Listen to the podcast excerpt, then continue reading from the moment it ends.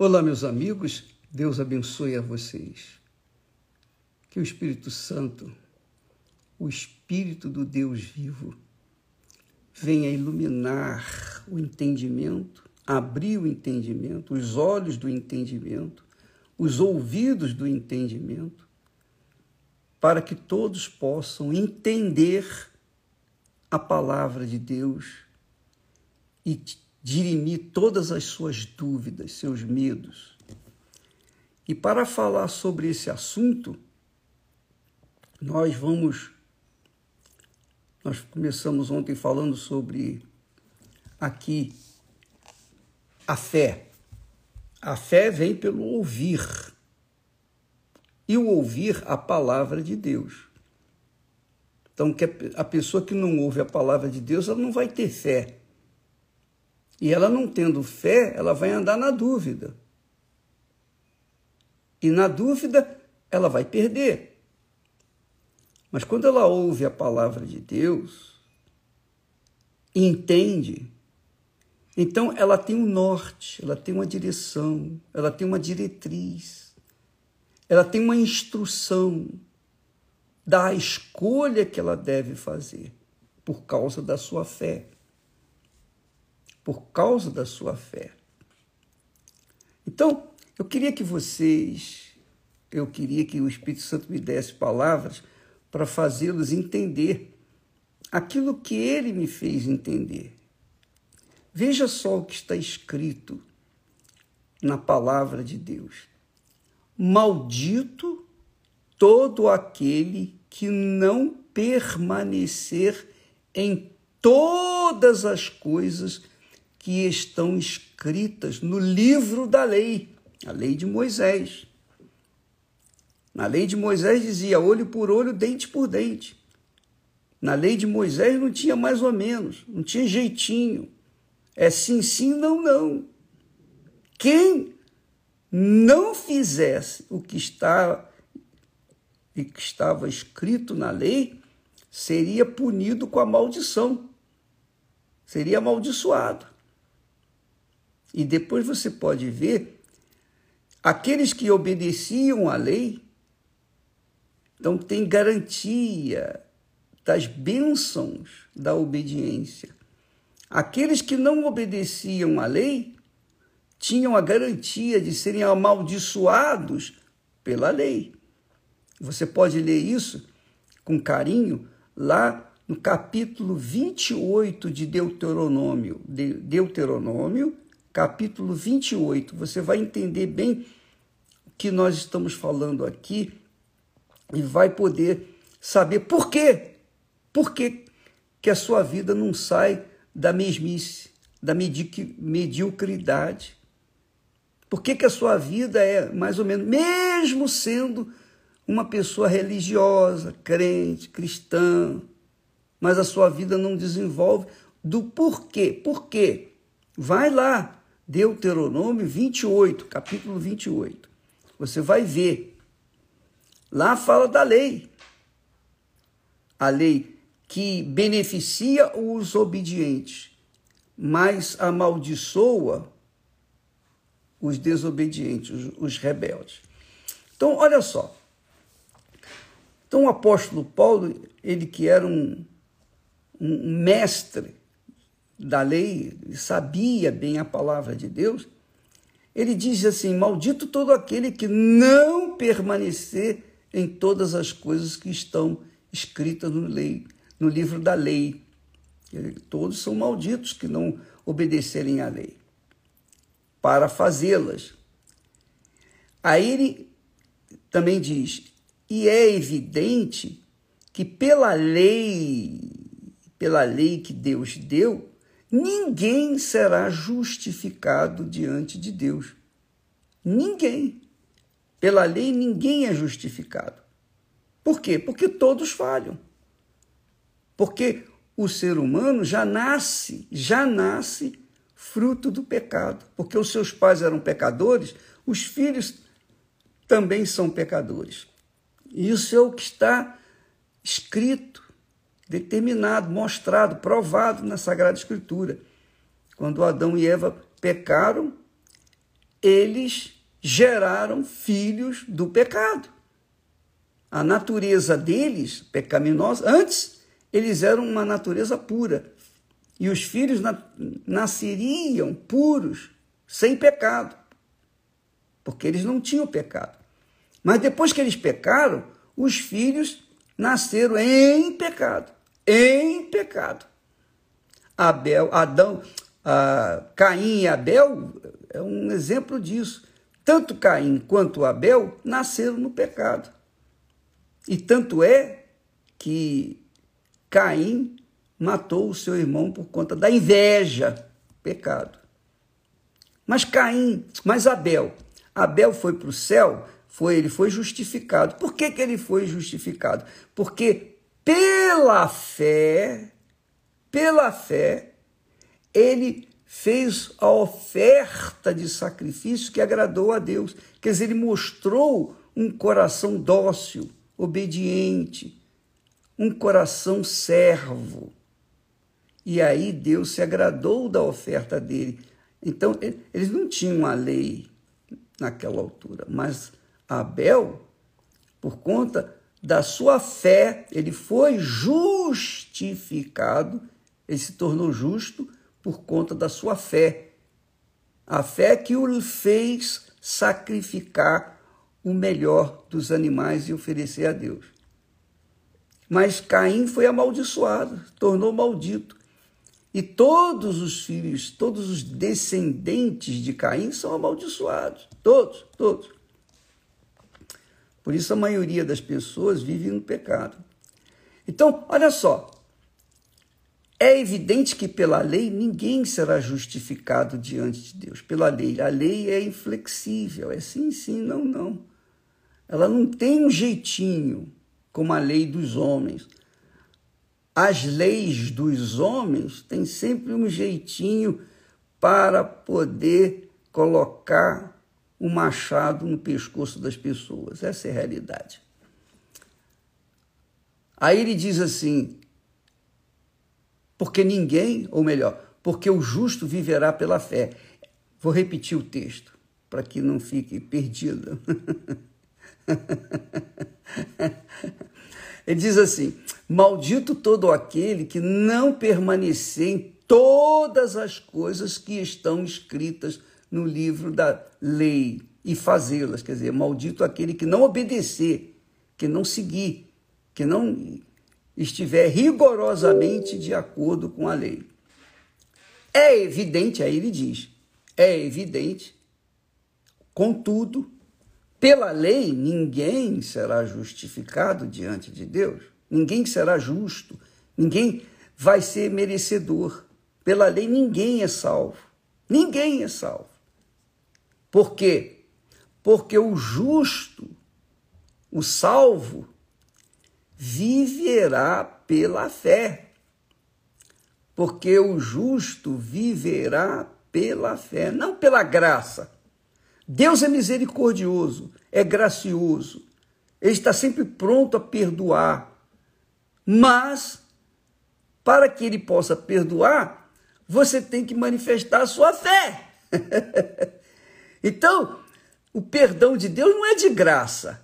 O perdão de Deus é de graça quando você manifesta a fé que é de graça. A fé realmente é de graça. Você ouve, lê a palavra de Deus, vem a fé, ele te dá o direito à fé, ele, você tem acesso à fé pela palavra dele, e esta fé, esta fé faz você ser merecedor diante de Deus.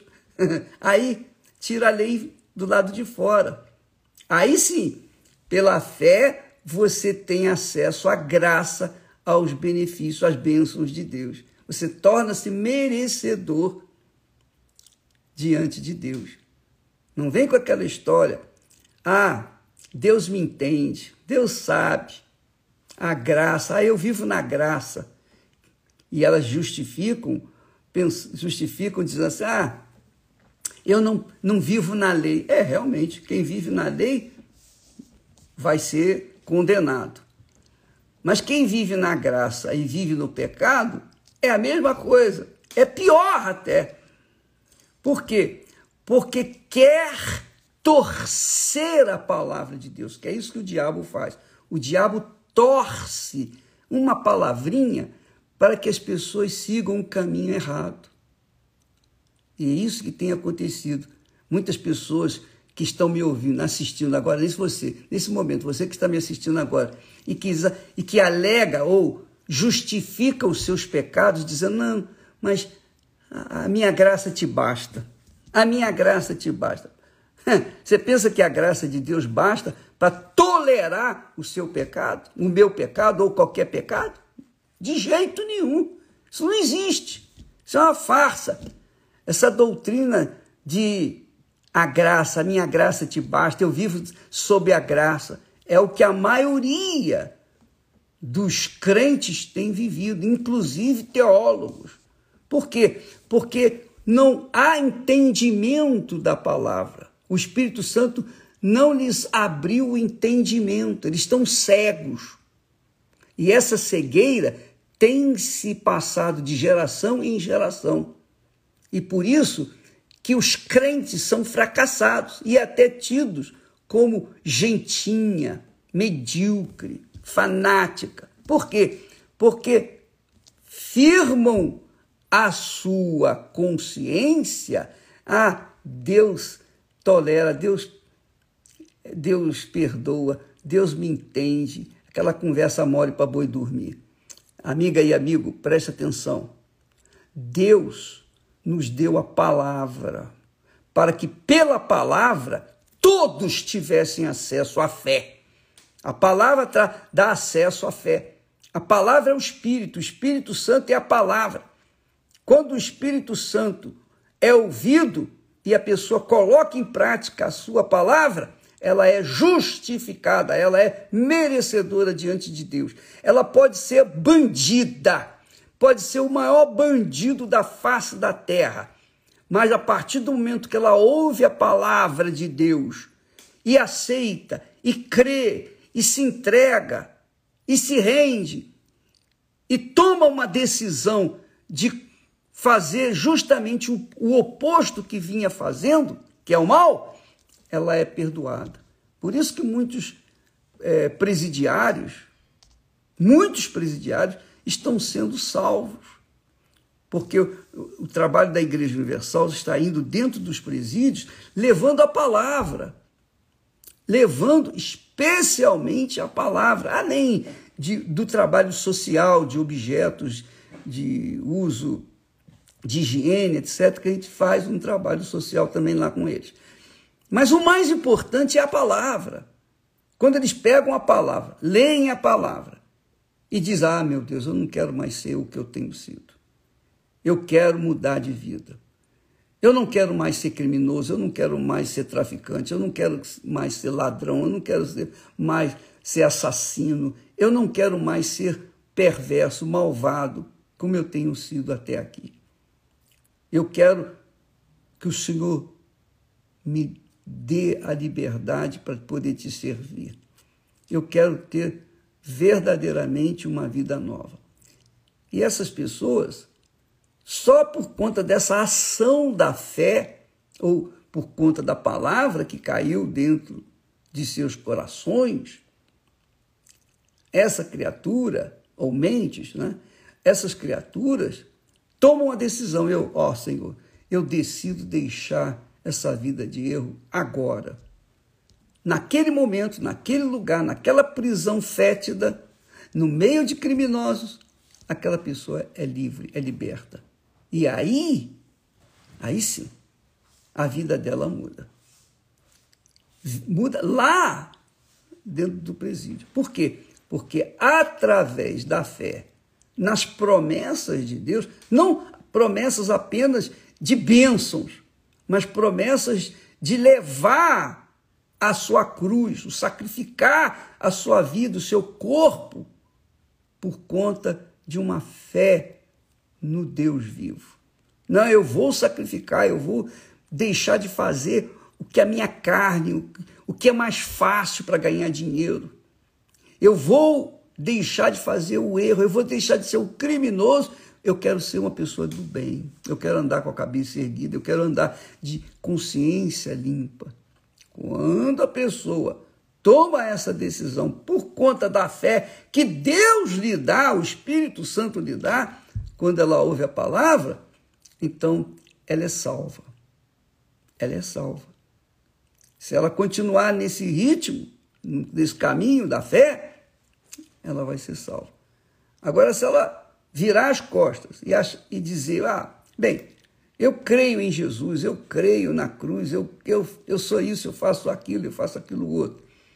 E de, de, de vez em quando cometer um, uns pecadinhos. Ah, isso aqui Deus não está vendo, isso aqui é. Isso aqui é, é passível de perdão. Então, a, gra, a minha graça te basta. Então, muitas pessoas vivem na corrupção, na mentira, no adultério, na prostituição, na fornicação. Fornicação, sabe o que é fornicação? É ter relação sexual antes do casamento. Isso é fornicação. Então, as pessoas vivem nessa, né, né, nessa bandalheira, nessa, nas obras da carne e justificam ah, a minha graça te basta. Está escrito, a minha graça te basta. Tem muita gente no inferno e descendo no inferno, e agora mesmo entrando no inferno, que criam nesta graça que me basta. Por quê?